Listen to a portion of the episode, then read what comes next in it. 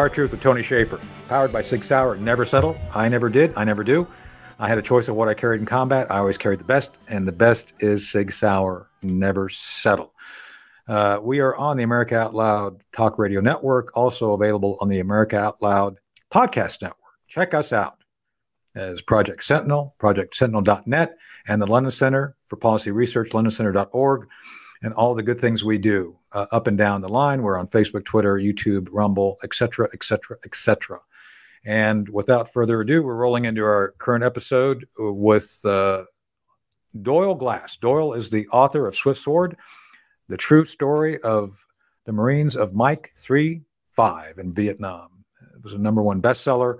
He also did a book called Lions of Medina. Uh, Doyle focuses on issues relating to uh, documenting, highlighting, and recognizing the important work and service of those who were uh, in Vietnam. And so uh, Doyle himself is an author, historian, sculptor. What a great and varied skill set that is, uh, who has successfully done uh, not only books, but he also did a bronze statue uh, of John Squire, a brave uh, Marine, Medal of Honor re- winner, apparently, who was honored. And he did this in downtown Louisville, Kentucky. And I've been to Louisville it's a great city. I, I used to go there and uh, cause all sorts of havoc right after college. So I can attest to that's a great place. So uh, without further ado, Doyle, uh, welcome to The Hard Truth. Tony, it's a real honor and a privilege to be here. Thank you for having me. Well, thank you. And uh, boy, uh, what a no better a time is uh, than now, especially with Memorial Day, for us to be talking about these important issues. So, um, man, how, how did you just on a personal how did you go from being an author to a sculptor? I mean that's that's those things that's not like being a, a carpenter and a and a and a, a, a drywall uh, uh, uh, layer. I mean this is a diver- how did you do that? What what how did you go to do that? I've always been a creative person you know uh, yeah. before that i went to law school was a prosecutor for a number of years but yeah. i always had a, a desire to do something creative but i also loved history so yeah the, the, monuments, you know, I've done two, one uh, in Texas, uh, Medal of Honor Memorial, and one in Kentucky, as you mentioned, John Squires. Yeah. And in both of those cases, I focused on individual recipients of the Medal of Honor while honoring each recipient from, from that state. So yeah. The creative part, the sculpture part was amazing. I loved it, but I got hooked on the stories. So to answer your question, the stories of these guys George O'Brien, mm-hmm. Medal of Honor recipient in the Korean War, John Squires, Medal of Honor recipient uh, at Anzio in World War II. Their, their story uh, yeah. really hooked me. So that's where I made, made the transition from the sculpture art part of it to telling these guys stories because the stories are amazing. Do you do both still? Do you do uh, writing and do you still plan or uh, prepare or seek to do sculptor sculpt sculpting as well? It. I wish I could, but uh, like all of us, we have limited time, and yeah, I need I need to focus on a, a priority. Not that sculpture is not a priority, but it, it takes a lot of time and effort. And I've just made the decision that I'd rather tell as many stories about as many heroes as possible. And the best way to do that is to write books about them and, yeah. to tell it. So um, I'm a big fan, and I, I, think Chris warned you on this. I'm a big fan of Apocalypse Now, and uh, as a matter of fact, uh, I don't know if you know on on Twitter, my pronouns are Apocalypse Now. Just saying, you know, just if I have to have pronouns, those are my pronouns. And I, don't know how you feel about this, but uh, I've had a number. I've I, I served uh, I, I, I served for 30 and a half years. I started out in the Ohio Army National Guard as a private and went up through the ranks a couple of my bosses, uh, Doyle, were Vietnam veterans. I actually was on flight status. Uh, a couple of them were aviators. And one of them, Gary Enderly, God rest his soul, I love Gary, was a great boss. He was a Loach pilot. He, he flew the uh, the Cayuse in combat. And he, he told me, maybe because he was an aviator and flew the helicopters as featured in Apocalypse Now, he said, Apocalypse Now was the closest to, to the reality he faced in Vietnam. Now, how do you view the movies that you've seen based on your research? Is there one that stands out as being more realistic than others that relate to the experience? And I'm going to talk about your book in a second. I just want to get a sense of kind of what, if anything, you think has already been represented in popular media or movies that capture what you've seen to be, uh, what you believe to be true about Vietnam? Uh, the first thing that comes to mind would be the the gunnery sergeant scene in Full Metal Jacket. Uh, ah, and that from my uh, interviews of Marines, and that would have been be reflected in Lions of Medina because I did yeah. followed the journey more in that book. But that was fairly accurate as to what these young guys faced when they entered the boot camp. You know, put their uh, feet on the yellow footprints either at Parris yeah. Island or, or at MCRD San Diego. So that's the that's first thing that that pops into my mind is uh, that scene. Uh, yeah, the combat scene in Hue City in the same movie, Full Metal Jacket, also rings true. Uh, some of the other movies, uh, you know, they Deer Hunter, uh, those movies focus on more of the psychological aspects and things, you know, issues when they came home. So, as far as combat and being outnumbered and being caught, I would have to look at uh, battles like the Alamo or Thermopylae, or yeah. even some of the battle scenes in, say, Saving Private Ryan, which is World War II, to kind of get a sense of what I learned from interviewing these guys in both books. That's good to know. By the way, uh, Adam Baldwin, who was the, one of the stars of uh, Full Metal Jacket's a, a, friend, and he's been on our program before too. As a matter of fact, we talked mm-hmm. recently with him. But you know, he played uh, Mother Animal, Animal Mother, in, right? Uh, Full Metal Jacket. Yeah, I mean, he still gets memed to death during Mother's Day. It's like I asked him, I was like, "Do you get any money out of that?" No, I don't get a cent out of those things. So, anyway, but M60 machine gunner. The that's right. That's right. Dig. Yeah, I remember that. That's right, yeah. man. And, and and apparently, I don't know. I don't want to get off to trap uh, topic too far, but that was filmed in England, and it was colder than hell. And they, and of course, they're trying to film like they're in the the tropic jungle. And so he was telling me stories about how. Anyway, anyway, we're getting off track, but but it's good to know that that's kind of a realistic scene. And I I, I have similar uh, beliefs. Like I said, some of the movies I've seen where some are good and some are bad. So let's talk specifically about your book now. So uh, for those, and we'll make sure that people can get get the information on it from our website. Uh, Swift Sword: The True Story of the Marines of Mike 35 in Vietnam, uh, 4 September 1967. So let's start off with the men. Uh, we've talked about kind of some of the stuff in uh, popular culture, what they faced. What was what were like the, the common feature, if there was one, Doyle, that came through when you interviewed all these men for the book? Solid, solid men. Yeah. Patriotic, brave, humble, uh, burned, uh, you know, as when they came home and there were the vestiges of that, but great friends, great patriots. Um, and like I said, uh, humble people that, you know, wanted to do something for their country, wanted to yeah. fight for their country and do the right thing. Great friends. Great so, so, so, as you went through and talked to him, is uh, and this is a, a sensitive topic, because I think you know I'm a combat veteran. We all have things which haunt us. What what were besides not getting the recognition they did, which I want to talk about a bit here in a second? Is there are there other things about their time in combat that remain something that that stays with them or stayed with them? And you mentioned in our pre-interview that some of these folks are no longer with us, and, and God rest their soul. But was there some feature that that they felt was unresolved or wanted to have clarity of or res- resolution of from their experience in, in, combat in Vietnam? Yeah, I'd say there are a number of issues. Uh, you know, first off, the M16 was a new rifle in Vietnam, right. and in September of 1967, it was a faulty weapon and yeah. would and malfunction. That cost a lot of lives.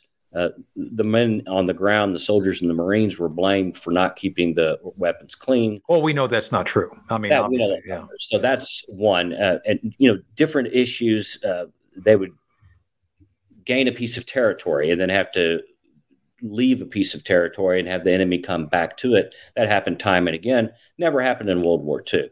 Uh, we had the re- individual replacement system where new guys fresh from the states would drop into a veteran unit and right. basically be shunned because they would make mistakes that would get people killed. Right. So, at a higher level, bureaucracy, I would say, made a lot of mistakes that I would say hampered these guys in a lot of ways, which makes their bravery, their gallantry, and their resourcefulness even more impressive in fighting an incredibly tenacious and tough enemy.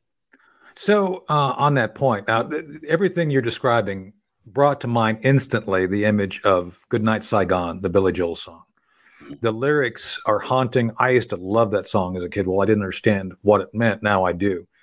Uh, is that? I, I, mean, you know, they owned. The, we own the day. They own the night.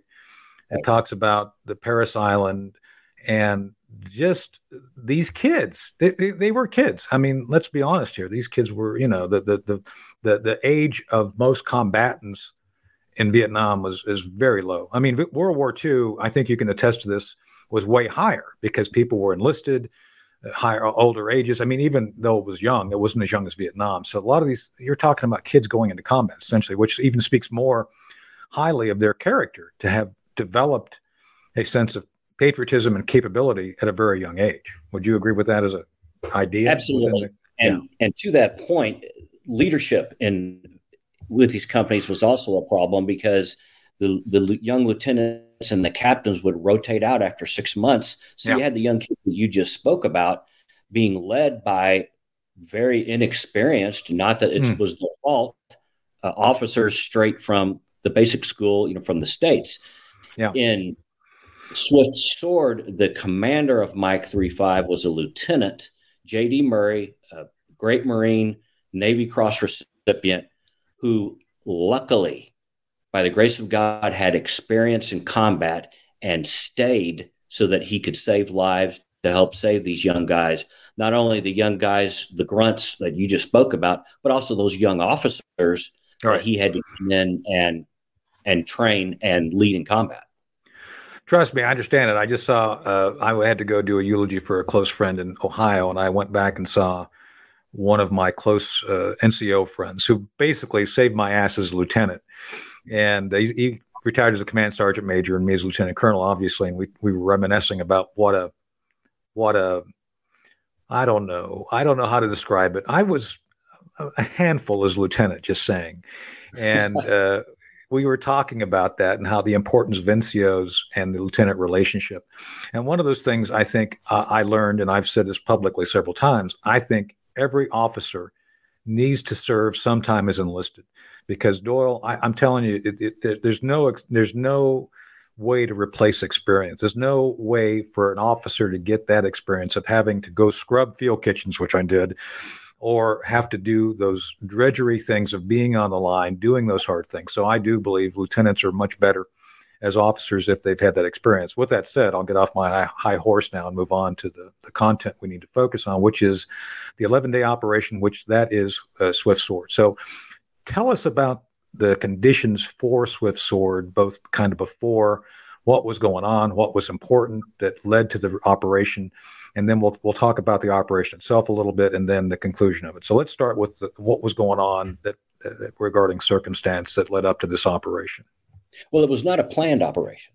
It, it came about by circumstances. On September 3rd, 1967, South Vietnam had a presidential election uh, mm-hmm. you know, for the entire country, obviously the South.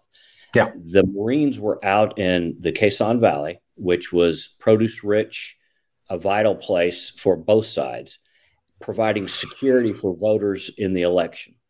Uh, one of the companies, Delta 15, was providing security near the village of Dong Son in the Sanh Valley. Mm-hmm.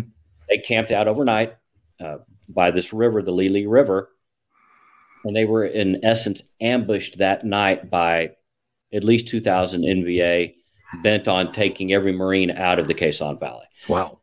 That morning, and the Sanh Valley is huge. There were not enough Marine units to police the whole area. That was a constant problem in Vietnam.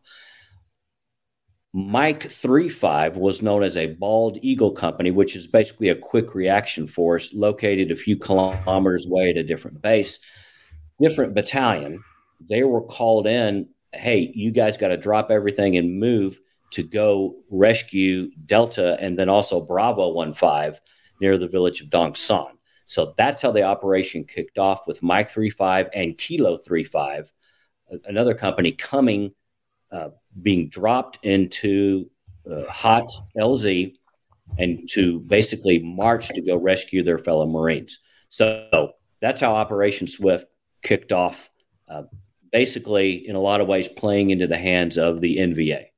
So it's interesting, yeah, because I mean, it sounds like it was a very uh, reactive like we got to do something here. And um, uh, obviously, one of the things I would argue that happened in Vietnam is that we fundamentally did not understand the enemy. We'll talk more about that a bit, but I think there were some mistakes made regarding motivation. I mean, uh, I'm very gratified now, and I'm saying this with all due humility. I appreciate the fact that I can buy Nikes made in Vietnam. They're great, you know, and I, I like the fact that we we have them as an ally now. But man, it was a rough road to get there. And so I'd like to talk a little bit about that after we go through kind of, you know, the, the, what happened during this battle. So you've you've laid the circumstance. So now we're in the battle. What what goes on in this battle over these uh, these eleven days? Well, my book focuses primarily on one day of 24 hours of combat. Well, let's go through that a little bit then. That'd yeah, September 4th. So basically, they get the call early in the morning. You've got to go rescue uh, Delta and Bravo 15. They take Sea Knight helicopters, which were, had been recalled due to rotor problems, uh, climbed aboard and were dropped into an LZ in the Sanh Valley. That and LZ, by the way, let me just let me just stop you there one one second, Doyle. Have, have you been to the Marine Corps Museum yet? I have, absolutely. so, so there is a CH forty six you come off the back of and it gives me chills just thinking about it because it, it's it's like that. It's just like coming off the back of one of those things, which I've I've come off the back of a 47, not a 46, but man, I mean, the smell, the smell actually smells like the helicopter. For goodness sake. Anyway, I'm just you know, for people who want to know what he's talking about, how what it, what that experience is, go to the U.S. Marine Corps Museum, and there's a thing in there where you you just walk through. You don't even know you're walking through the back of a helicopter. Next thing you know, you've got this the, the, the simulation of a down blast and the smell of a, of a helicopter. So it, it, it, those guys had to experience that, right? Coming off the back of the 46 like that. Oh, I just want to throw that in there. Yeah. No, so keep absolutely. going. I didn't want to, but I just want to throw that in. Oh no, not a problem. So the, the plan was for the battalion command group and Mike and Kilo, the two companies, to land in the same landing zone and go to the rescue of these other two companies together. That didn't mm-hmm. happen. Kilo 35 was landed in a different landing zone. That landing zone was hot, so they put Mike, the, who is the subject of my book, in a different landing zone. So these companies are already separated. Yeah. 164 men in each company, with thousands of NVA, are already isolated and trying to go, you know, save more isolated Marines. So they go into the Sanh Valley already at a disadvantage. I mentioned the mm. M16s and you know those faulty. Oh weapons. yeah, we could we could have a whole show show on that issue. Trust me. Right. Yeah. So the guys march. They get the, they find where they're at. They get their location. They you know they go toward uh, Delta and Bravo one five near Dong Son, and they head in that direction. And as they're marching, after maybe two hours or so, spread out, they come to uh, a knoll that looked out on a valley. It was a mm-hmm. very peaceful, serene scene, rice paddies.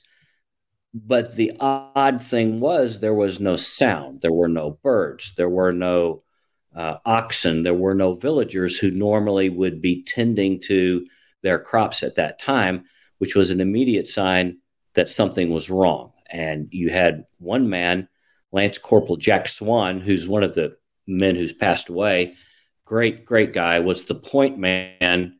I believe he was 20 at the time, maybe an old man, as the point man for the entire company. Yeah. And he crests the knoll, walks out. He sees what he thinks is a bush, what looks like a bush, moving.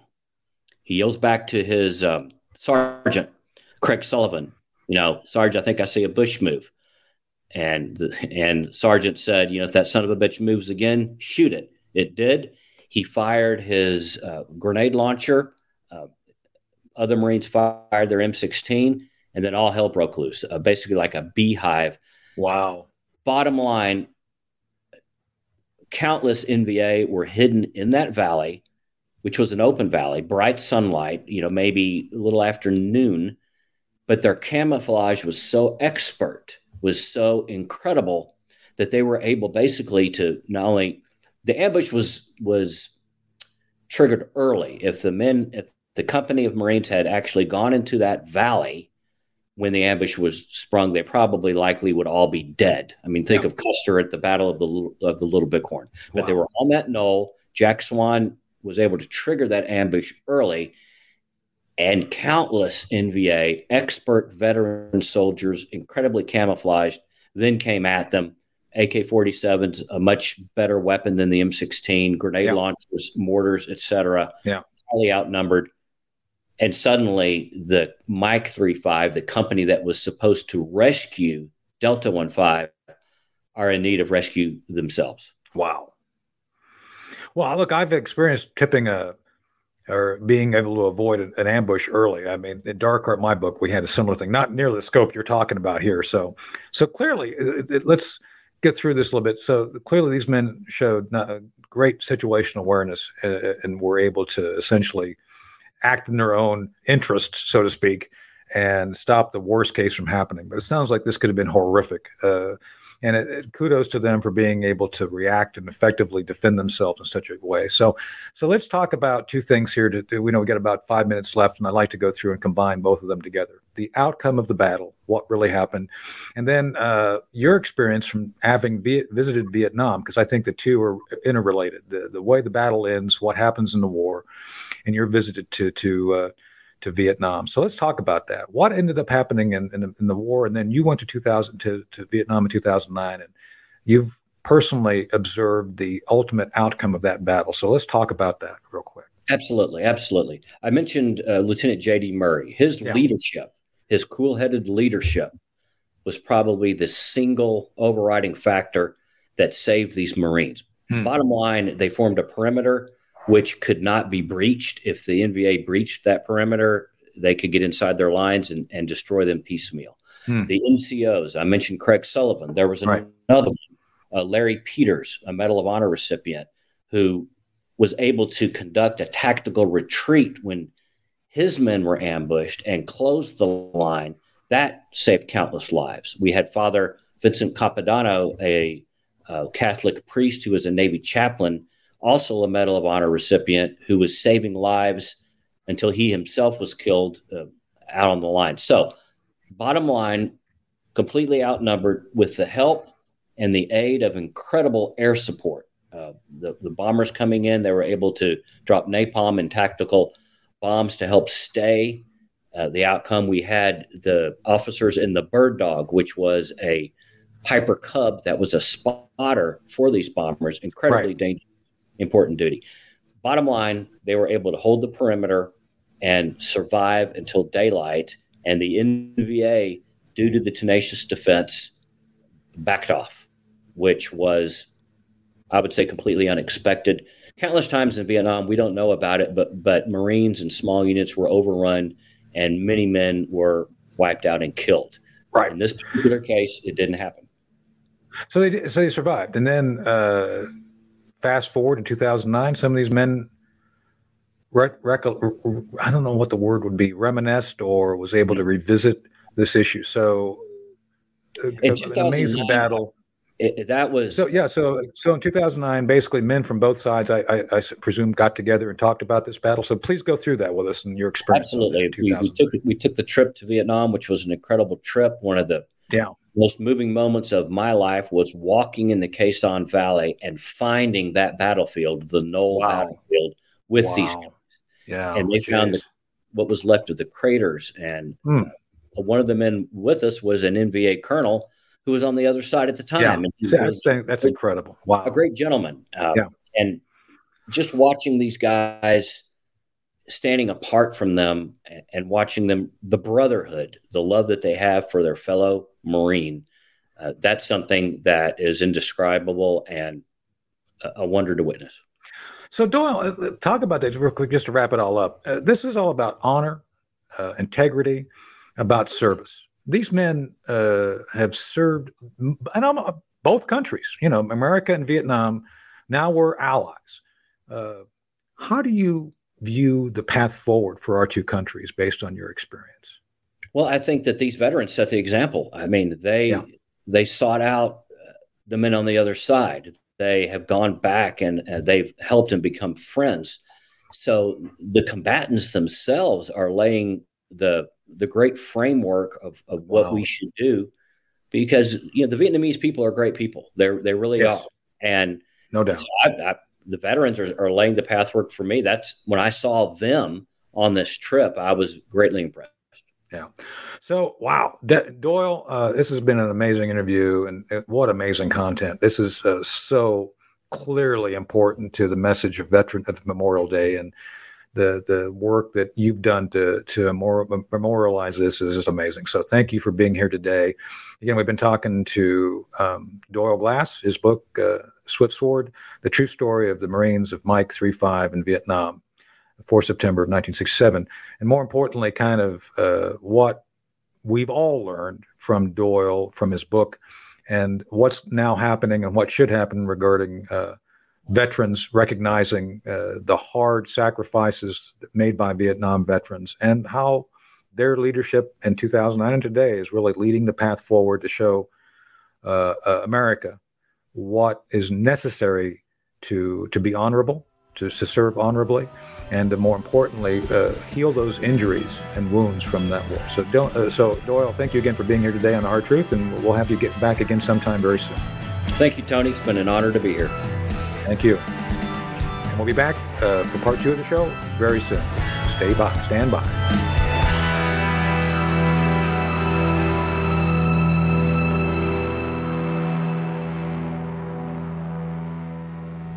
Whether you're an independent, a Democrat, or a Republican, one thing remains true airborne viruses love us equally.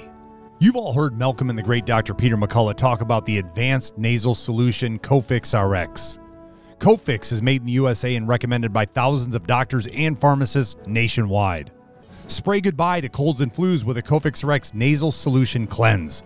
That's cofixrx.com. Save 20% by using promo code OUTLOUD at cofixrx.com. World class care from doctors you can trust, all from the comfort of your home. That is One Wellness. Dr. Peter McCullough and his team at The Wellness Company launched the One Wellness membership to provide free monthly supplements and unlimited telemedicine access with doctors that share your values. Be a part of a revolutionary new healthcare system that puts your health and well being above the interests of Big Pharma's bottom line. It's the way healthcare should be. Go to OutLoudCare.com today and use code OUTLOUD for 25% off your first month of One Wellness. Trouble concentrating or recalling information is frustrating, embarrassing, and kills productivity. Nutrition company Healthy Cell created Focus and Recall to boost your brain power. Unlike other supplements that don't work, Focus and Recall is not a pill, it's a gel you swallow with ultra absorption of science backed ingredients to help you immediately sharpen focus, concentrate longer, and strengthen recall. Go to healthycell.com and use code OUTLOUD for 25% off your first order. Risk free. Love it or your money back. Guaranteed. HealthyCell.com. Code out loud. Oral hygiene hasn't changed in 50 years, but our diet and the way we eat has, creating an environment in your mouth for bacteria to wreak havoc on your teeth and gums. For better oral health, get Spry Dental Defense, an oral care line designed to combat acid creating bacteria. The toothpaste, mouthwash, mints, and gum all contain xylitol, a natural ingredient shown to dramatically improve oral health. Spry can be found online and at all fine natural retailers. Here we take on the challenges of our generation so that we can preserve future generations. AmericaOutloud.com Seven amazing years. We know that if America fails, the world will fail. It is incumbent upon us to carry the torch for liberty. America Out Loud Talk Radio. The liberty and justice for all.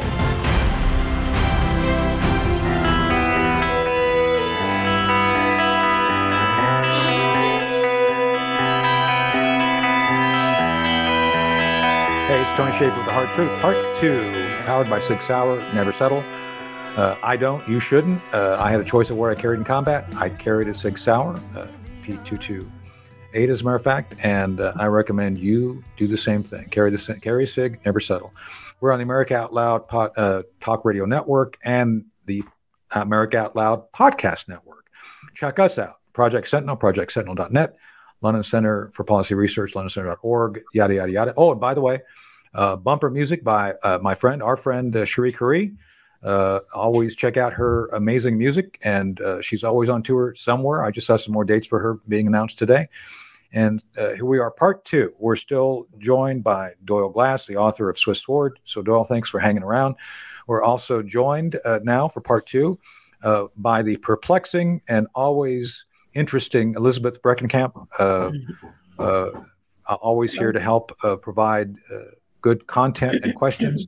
The the tantalizing Chris Cordani, really always always out trying to tantalize people with his uh, his wisdom.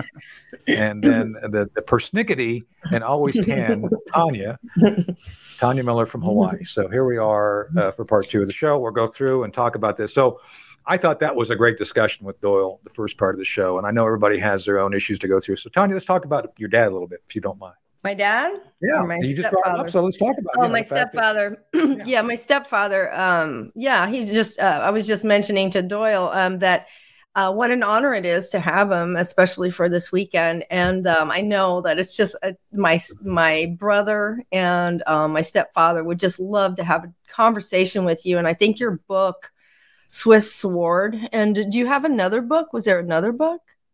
Yes, I want. I want to make sure. Yeah, Lions of Medina, which was about yeah. another company, Marines, on a different operation about a month after Swift Sword in October oh of 1960. Yeah, right, right. Those two books, I just really feel, I know that they're going to want to check it out. And my stepfather, you know, he has um, re-engaged with uh, several uh, former, you know, well, Marines, or excuse me, veterans that he served with. And my father was a Marine. My stepfather was in the Army, uh, received a Purple Heart. My my um, grandfather on my mother's side served. You know, so many people um, in my family have served. Former students of mine. Um, I had uh, recruiters come in all branches. My uh, former spouse was with the Navy. And um, I just want to say thank you for everything that you've done to help share the stories and to be here um, and the insight that you give. Uh, it's a it's an important conversation, and and I think you know Memorial Day weekend we're just thinking about the freedoms and what what every what the sacrifices were for, and how this all ties into everything now, and and the effects. You know, of course one of the student projects that I did when I was a teacher was um, homeless uh, homeless veteran situation in our community, yeah. and um, you know we have a whole lot of uh, issues around uh, PTSD, uh, mental health issues, suicide, um, and then also sexual harassment and cover-ups and corruption and things like that. So just like every other American that you know you're there fighting for, we just need freedom from corruption in all of these areas so that we can live the life that that we that we're here that we treasure we care about our country. We want it protected. We don't want any of these extra problems that we don't need to deal with. We really truly you know these people are serving for these values and we have to honor and protect them. And those that are alive now and uh, we care about you and that's why we bring up these topics so thanks we for that opportunity, yeah. Tony. And so, Elizabeth, Elizabeth, you want to go through some of this because I know Elizabeth uh, not only is a retired NCO and uh, a nurse, so uh, I know she's had some thoughts on some of this as well. So, Elizabeth, you want to jump in a little bit? So, yeah, my dad, he was not in Vietnam, but he was a Marine in World War II and in the Korean War. Uh, he flew helicopters, so I have that tie in there. We, uh, he got the Distinguished Flying Cross. We have his uniforms. We still have his Marine um, officer's hat. I mean, it's, it's so cool. Um, but yeah, so public affairs, yeah, being in public affairs, um, I've got to, well, you know, like you did, you know, you got to travel to Vietnam. I haven't been there, but it is fascinating to try to travel to other countries uh, and interview people and get their stories and get their take on, you know, what it means for them to serve their country, not just any country, but to serve, you know, for the United States. And um, it it really is fascinating. And also as a nurse, um, working at the VA here in Richmond, um, I have seen a lot of people with PTSD, and oh, it's it, it really is sad. But we do have to do everything that we can to help support them because I actually had I've so far I've had really good experiences with the VA. I haven't had any major problems, But I do hear a lot of veterans, especially older veterans, because, you know, the system was so different 30, 40 years ago when they got out and they didn't have the technology that we do now. It took so long for them to do their paperwork to get all their benefits. And some people are str- really struggling with that still. So, um, you know, I do like the fact that you took the time to do the research and you went there and you you've written two different books about it and i'm hoping that with the show and with all the work that you're doing that really does bring more awareness to um, to what we are trying to do to help support all our military veterans yeah and their families too Absolutely. chris did you have some you've really done your part especially by honoring some of these people who are who, who have gone largely forgotten forgotten vietnam vets when they came home were spat upon. They were blamed for the war. They were treated like uh, like garbage, and they weren't treated very well when it came to medical care or anything else, uh, PTSD care, when it was uh, time to get that particular uh, care, if you will. Uh, I don't know why I used that word a few times in the same sentence, but you understand where I'm going. How I, I would like to hear from you, and I think the audience would as well. How did you get into helping veterans and, and honoring them through your own art? Well, I, you know, like I indicated to Tony earlier, I, I just wanted to tell their story. And uh, one book from World War II called With the Old Breed by Eugene Sledge was about a Marine in the Pacific campaign. And it's a raw, unvarnished book about combat and in World War II and about how horrible that is. I wanted to do the same thing for the Vietnam vet you know what they experienced because like you just said chris they've gone largely forgotten and have us all give great pause before we send our young men into combat and when we do have a clear plan and an objective on how to win that war because we're asking uh, an incredible from our our young men and women so um, and i want to echo what what y'all said earlier about thanking all the veterans for what they've done because it's just the reason I'm able to go tell these stories and sit in my comfortable office and write these books is because of the sacrifices that they've made. So, along that line, then, it's um, very clear that to honor these folks, in my judgment, Doyle, is to have to work, uh, as we talked about, to protect the veterans who exist now, who served and now are suffering, the VA, I think, has had a mixed bag. I look, I'm with Elizabeth. I'm I'm a disabled veteran too, and they've been I've been I've had reasonable reasonably good uh, response from them, but not all veterans have that. Uh, some veterans still are homeless. Uh, that's something that's not resolved.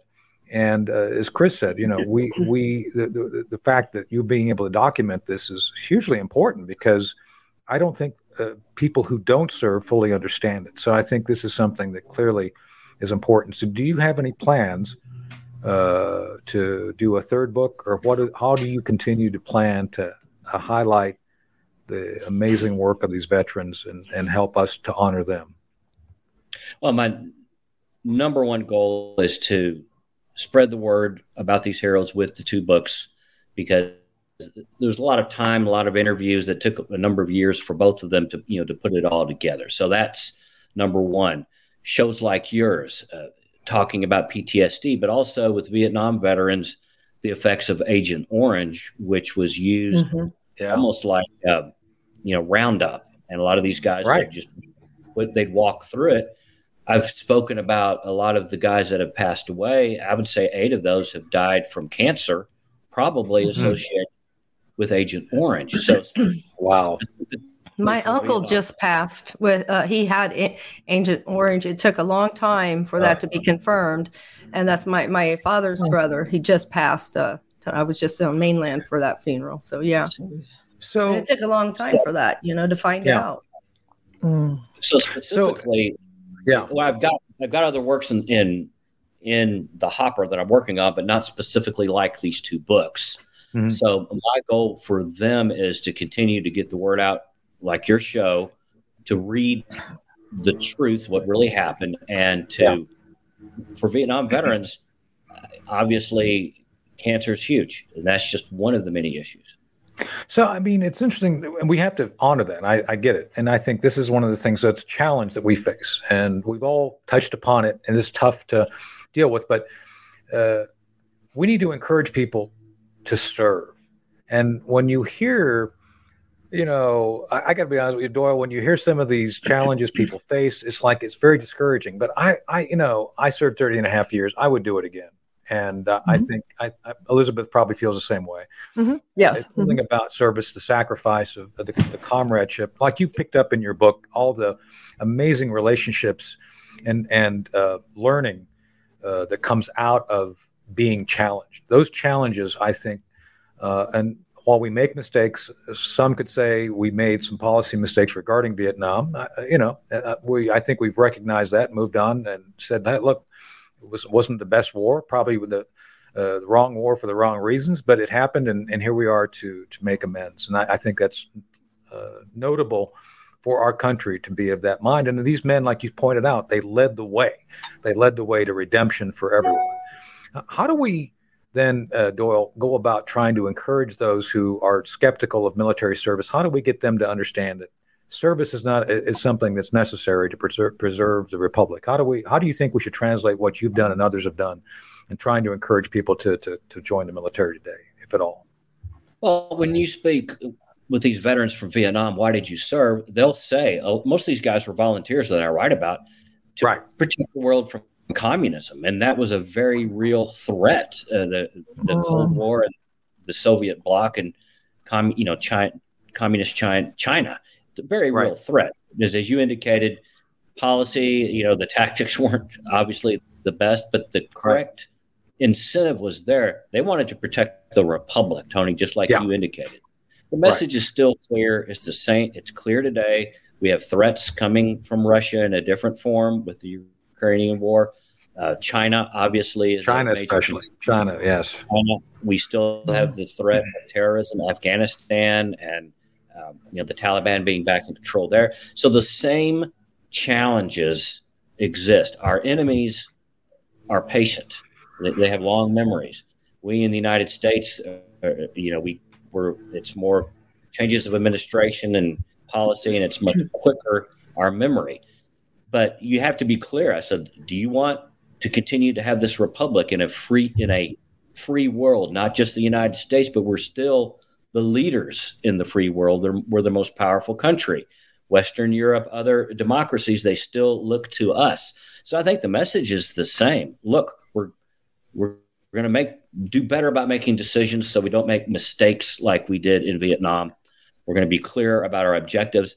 But when you serve young men and women, you are doing something great for our country and for your children and for future generations in preserve in preserving this incredible republic.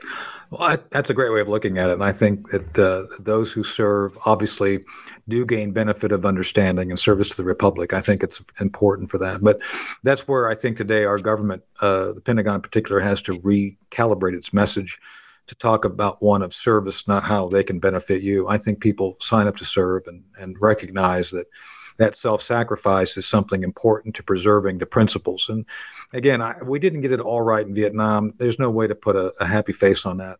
But again, I think looking back on it now, all these years later, the fact that people who served there were blamed for the war, I mean, come on, that's insane. Yet that was the attitude of the American public. And by the way, pushed by the American left. The left was basically uh, demonizing these people because they were doing what they were the, the, the, the, they were told to do.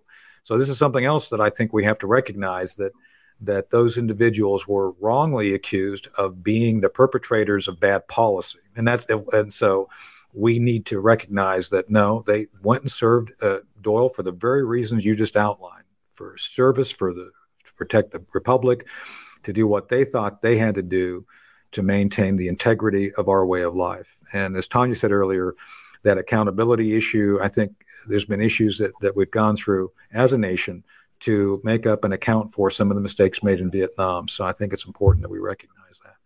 So, uh, Chris, back over to you. Is it? I think it's that time again, isn't it? It's, it's deja vu all over again, as as I've heard. It is. It's that time of the hard truth of Tony Shaffer. It's Tony's takes. That's, That's brought right. to you by Sig Sauer. Never settle, and never I try settle. not to settle. That's right. But let's let's hear this. Here, here's some fun. Yes. Two new candidates for president. Want your yeah. take on them? One is surprise. Tim Scott. He says he's going to run. One, well, pretty much the worst kept secret since uh, Well, since uh, the Mets in 1962 were pretty bad. Ron DeSantis. Ron He's DeSantis. running for president as well. You're taking both the candidates. I've been in the room with him. So let's start with Tim Scott. Wasn't he great on The Office? Didn't he play a great office manager in The Office? I like oh, that's a different Scott. That's a different Scott. Michael Scott. I, I got it wrong. That's my mistake. Sorry. no, that's my mistake. No, um, Tim, look, uh, Senator Scott has been a good guy from all accounts. And uh, I live in North Carolina. He's in South Carolina, so I don't have that much interaction with him. But I, I do think that uh, as things go, he's been put upon multiple times by the left because he's not their version of left because he's black. But well, you know, apparently you can't really be black unless you're a progressive. At least that's what the narrative is, and I think that's inappropriate. So I think regressive. Back, I'm sorry, regressive or regressive. It's regressive, yeah. Regressive. Regressive. So I think it's good to stand up. So any any other thoughts on on? Uh, oh, hold on. Let me throw in DeSantis. So I, uh, I'll you know, full disclosure. I know uh, Governor DeSantis. Uh, I worked with him when he was part of the Freedom Caucus. Uh, he and Walter Jones and Mark Meadows and all those guys, and I, you know, I, I respect him greatly. And yeah, it's not been uh, all that big a secret that he was going to run for president. So I guess mm-hmm. I guess the, the the time is, is is near. What is interesting, I guess, is the whole um, the whole issue regarding uh, internet, right? About uh, about uh, Elon Musk and all that uh, about the presentation. So anyway, so over to you guys. What do you all think about uh, Senator Scott and Ron DeSantis. I, I, think they're both really good uh, candidates. Um, I was listening to, I believe it was Dana Loesch yesterday, and and even though I do think I like everything about Tim Scott, but she was pointing out he he hasn't really done enough to make himself uh, knowable, you know, throughout the country because you know like if you ask your neighbor hey what do you think about tim scott running a lot of people are like who's tim scott i mean a lot of people yeah. still really don't know who he is right. it's, it's no offense against the guy i'm sure he's no. he seems like really squared every video every um everything i've seen with him where he's questioning people he's spot on but i think he just hasn't done enough um national significant things, you know, where where he's really made himself known. Whereas a whole lot more people know who DeSantis is, and they're either really for him or they're really against him. But um, but you know, I like them both. I think yeah. well, DeSantis great. has got name and recognition. Scott doesn't at this point. So yeah. I look forward to hearing more. Like Elizabeth said, I, I look forward to hearing more about and learning more myself. Um, just learning more. You know, like she said, yeah. the notoriety and all that. And then it'll be interesting with DeSantis in, and of course the back and forth between Trump and him, and what what is that going to pull out? I think it's going to make uh, Trump have to be a better, you know, present better with what he has to what what the differences are. Anytime you throw somebody else into the mix, then you're going to have more competition, and then you're going to have to bring a better game. Right. You know, he's it's just Tanya, it's just going to bring that out. So, a question yeah. for you on that. So, do you think that uh, DeSantis would be better off by uh, tanning more and having more of an orange skin? Would that help? no, I'm just. Well, I think he does great with uh, his demeanor, and that's what helps him. And one of uh, Trump's hurt, you know, you may appreciate his policy and his business and all the his toughness and all of that, uh, but there's other things that obviously hurt him and make it very easy to cause problems and divisiveness when um, the certain media outlets just want to focus on those antics it makes it difficult for people who support him in other areas and maybe don't necessarily care for characteristics.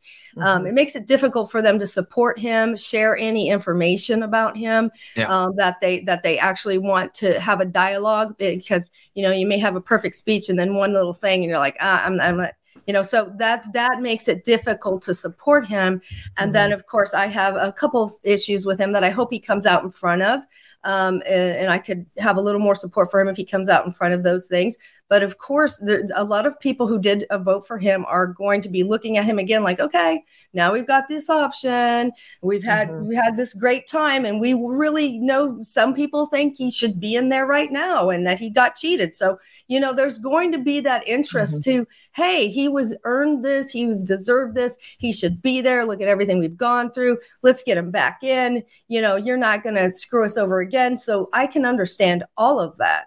But at the same time I, i'm it's concerning about the frac how it's going to fraction up because all the DeSantis people, a lot of them would vote for Trump if DeSantis wasn't in. So it's like, oh, this is just yeah. a whole lot going on. Then you throw in RFK uh, Jr. in the mix, and he's going to be taking some of those would-be Trumper supporters. So here's what's really going to happen. Here's what's yeah. really happening. Scott and DeSantis, Scott and DeSantis are running for 2000, uh, 2028. That's what's happening. It looks like Trump's going to win the nomination, at least as it stands now. Maybe they can step in if something goes wrong. But anybody who is running in the in the Republican Party's uh, primary is running for the year 2028. They need the name recognition. Uh, mm-hmm. DeSantis mm-hmm. has name recognition, but he does need to meet people in the middle. Tim Scott needs name mm-hmm. recognition. This is what's happening. Mm-hmm. Yeah. Mm-hmm. That's good. That's good a strategy. Point. I mean, for sure, it's a strategy, and um, it makes sense. And uh, but anything can happen. Uh, things have been crazy, and honestly, it's more about the voting I'm concerned about than who's running because it's like, oh, I mean, all of the above. But Election we don't fraud. know what's happening with Dominion. We don't know what's happening with a push for some other sort of uh, from what dominion said they're going to need a whole new platform or we're going to go back to paper ballots okay can we go back to paper ballots but i don't see that happening so dominion's having financial troubles at this point anyway and that's uh, yeah. uh, that's another yeah. story. We're going to be getting Tony's take on that next couple of weeks. I want to get a little handle on that before we even ask you, Tony. However, I do want mm-hmm. your take on this one. Right. Hungarian Prime Minister Viktor Orban says there is no logical way at this point Ukraine can win the war against Russia. Having said that, regardless of who's the aggressor here, and, and look, there are no good guys apparently, but what did Orban say? What most of us were thinking, or is he in any way off base on this? What's your so take, Tony? Yeah, so I, I, won't even try to make fun of this because I think it's too serious. Right. It's all about the numbers, and, and let me be very clear for the audience because often I get accused of, of, of you're taking a side. I'm not taking a side. My job is to call balls and strikes. It's not to take a side. So, uh, if you take his comments on face value, he's absolutely correct. The numbers don't add up. There's absolutely mm. no way the Ukrainians are going to prevail uh, when they've taken seven to one casualties. Those are the, the, the ones the Pentagon had released un, uh, unknowingly in that leak of information. My sources tell me it's about the same number in real life. And unless there's a, a direct, ju- you know, unless NATO or some other third nation jumps in with troops to help Ukraine regarding the spring up offensive, which now we're almost at summer, so the spring's kind of wandering away. It's not going to happen. So I think this is where I agree with President Trump. I, I'm not trying to be political we need to focus on how to end this thing and stop the, the suffering of the people of Ukraine before it gets out of hand. Another thing I'll say real quick Putin's not going to lose. If that requires him to go to nukes, he'll do it. And I, I just mm-hmm. don't think, uh, and, and the reason he'll do it because he thinks he can get away with it. He, he believes that leadership is so uh, frail right now that there would be no response. He's banking on that, and it's and I, I'm sure we'd respond, but he doesn't believe it. So, as many things during the Cold War is all about perceptions. So, the perceptions uh, uh, right now are very bad. So, I know we have to be very quick, but if anybody wants to jump in there and kind of talk about that, go ahead. He has a two-year window, or less than two-year window to get yeah. it done. By the way, that I can tell you. Yeah, well, it's not going to happen. It's yeah. just, it's just, it's just a difficult time. So, um, Doyle, I, I, I don't want you to prognosticate, get yourself in trouble, but uh, I just, you know, as much as as anything, I understand that the Russians are the aggressors. I get it, uh, but it, it's like um, uh, at the time of taping, there's the big issue of the F-16. The F-16 is not a silver bullet. It's a very fast aircraft, very effective for the time it was designed. But uh, the idea that one airplane showing up in a battlefield, oh, we're going to win with that, it's not going to happen. You know, it's like the M16. It, it, we talked about the M16 a little bit. A single weapon uh, especially if it's not designed properly or fielded properly, doesn't it's you're not going to win a war with that. And I think we're at that point right now where we can give these guys all sorts of great tanks and technology, but unless you've got the numbers of people to use them, you're not going to achieve much. And that's where we're at right now. So quickly, we have about a minute and a half. Here's some fun. Hillary Clinton is at it oh. again. She says if Donald Trump gets elected in 2024, it's the end of democracy as we know it, or should I say, it's the end of uh, her form of democracy. So maybe that's an endorsement. What's your take? So, did, did, was this did she make that statement with or without her flying monkeys uh, present? Just out of curiosity, I'm just, uh, I just, I didn't, I missed it, so I didn't. she made sure nobody had glasses of water near her. Let's. Put that's that right. Way. Well, you know, no. yeah, I'm, I'm, melting. So, yes, uh, look, we got to be. So, I just, I'm just telling you right now uh, to remind our audience, we don't have a democracy. We have we have a representative republic. We are a republic. Mm-hmm. And uh, pure democracies do not work out well. You don't want the overwhelming ability of the majority to to uh, to do things to the minority. It's not in our interest. So you know, uh, but Hillary may live in an alternate universe, Chris. I don't know. Maybe do you think that maybe she's lost touch with what's real? Just asking. I mean, Bill Clinton is pretty real, but he puts his hands on other things besides Hillary. I think. I don't want to minimize what people are suffering through when it comes yeah. to PTSD, but yeah. I do believe she felt so entitled to the presidency in 2016 that she suffered of what one could call a mentally traumatic event by not getting what she felt she was entitled to. Well, I, I think uh, maybe we could. Do you think we could send her a case of potted meat? Would that make her feel better, Chris? Found, you know, some, throw some money together and make her feel better. You know, it's like here, here's some. I'll buy her a one-way ticket think, out of the country. I'll i think her, her anger comes yeah. from. I, I don't know what her anger comes from. She she's not, that's not very democratic if she's con, so concerned about that. But it, it shows it's so much more behind it. It's not about serving oh, yeah. for us. It's about her. It's always been mm-hmm. about her. It's corruption and what the hell is she so scared of that somebody else is going to be in power? Well, Tanya, exactly. I, I feel I feel your pain. I feel your mm-hmm. pain. I do. Uh-huh. I do, Tanya. And uh, let's be clear about Hillary. I like Hillary a lot. I don't think. oh my oh, gosh! On that note, I can do my Reagan too, but that's that that's enough for today, happen. right? Okay, I've got my Bill oh, Clinton. That's good. All right, so this has been the latest episode of the Hard Truth. Our our guest has been uh, uh, Doyle Glass. Uh, and we were always joined by our normal cast Thank of you. Chris Gordani, Tanya Miller, and Elizabeth Breckenkamp. It's been a great show. Thank you all for being here. We'll be here again next week on the America Out Loud Talk Radio Network. Thanks for being here, and we'll see you soon.